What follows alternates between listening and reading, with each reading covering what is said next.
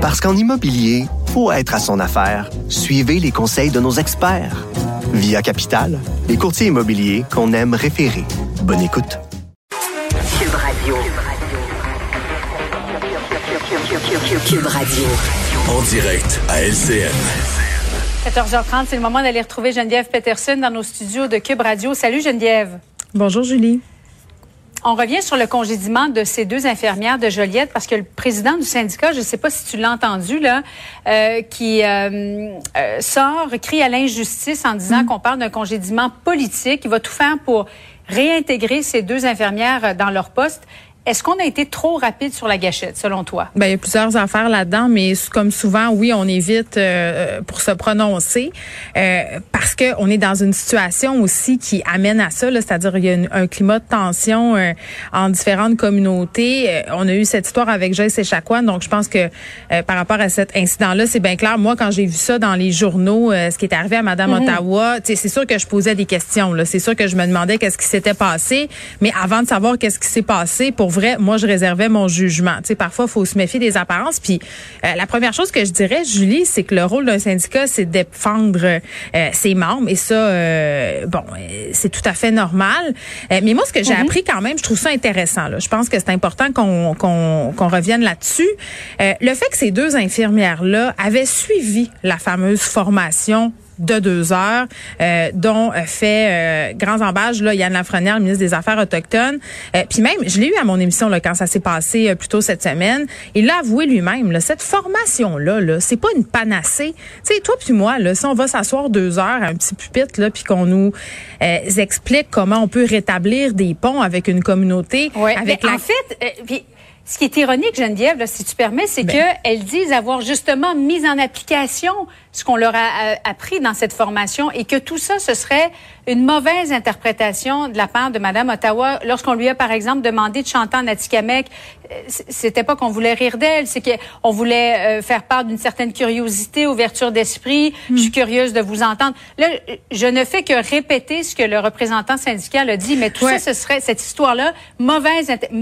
Madame Ottawa aurait peut-être mal interprété les propos des, des deux infirmières. Tu vois, moi, c'est là où je suis mal à l'aise, ok? Parce que euh, bon, la formation de deux heures, c'est une chose. Là, je pense qu'on régrée en deux heures, puis on n'apprend pas euh, euh, à agir en deux heures avec une communauté. Mais mais quand on dit ah, mais c'est peut-être la présumée victime qui a mal interprété c'est peut-être parce qu'il y a eu des maladresses aussi. Puis être maladroit, c'est pas un crime. OK, ça arrive à tout le monde de se tromper, euh, ça arrive à tout le monde de faire des erreurs. Peut-être que ces deux infirmières là mhm. se sont trompées. Moi, je suis pas dans la tête de ces deux femmes-là là.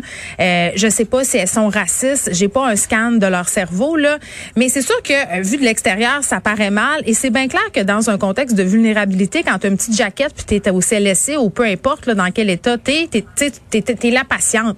Ben peut-être que ça te tente pas de chanter en Attica donc, peut-être que la formation, elle a été mal comprise. Encore une fois, on spécule. Mais ce que ça dit, là, moi, je vais revenir sur le malaise de Madame Ottawa. Ce que ça dit, c'est que peu importe s'il y a eu des maladresses ou une, interprétation qui était euh, peut-être pas l'intention des deux personnes, c'est que la personne, Madame Ottawa, s'est présentée là peut-être dans un état où elle n'avait pas confiance, où elle était hésitante.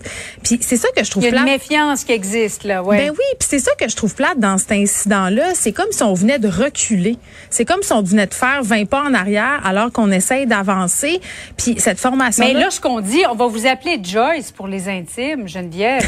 Mais attends, là, je l'ai entendu le représentant syndical dire que bon, euh, la dame, Madame Ottawa, elle s'appelle Jocelyne Ottawa et que bon, le diminutif de Jocelyne, c'est Joyce. Donc on lui aurait demandé si elle préférait euh, qu'on l'appelle Joyce. Ce qu'on dit, c'est qu'il y avait aucun lien avec Joyce et Chacuan. Encore une fois, une maladresse, mais vient de se passer ça on, on marchait sur des œufs, puis ben les œufs mhm. se sont cassés. Qu'est-ce que tu veux? Donc euh, évidemment, je pense que ça va peut-être servir de leçon, mais tu sais ce qui en tout cas moi ce que j'ai vu filtrer là, dans différents médias euh, puis euh, les commentaires qui se font, c'est que on, on, vient non seulement d'augmenter peut-être le climat de méfiance de la part de, des communautés autochtones, mais aussi du personnel soignant.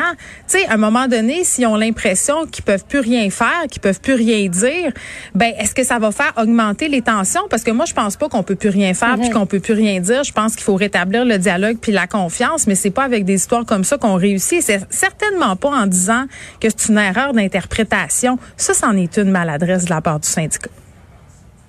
Geneviève, merci beaucoup. Bon après-midi à toi. Merci.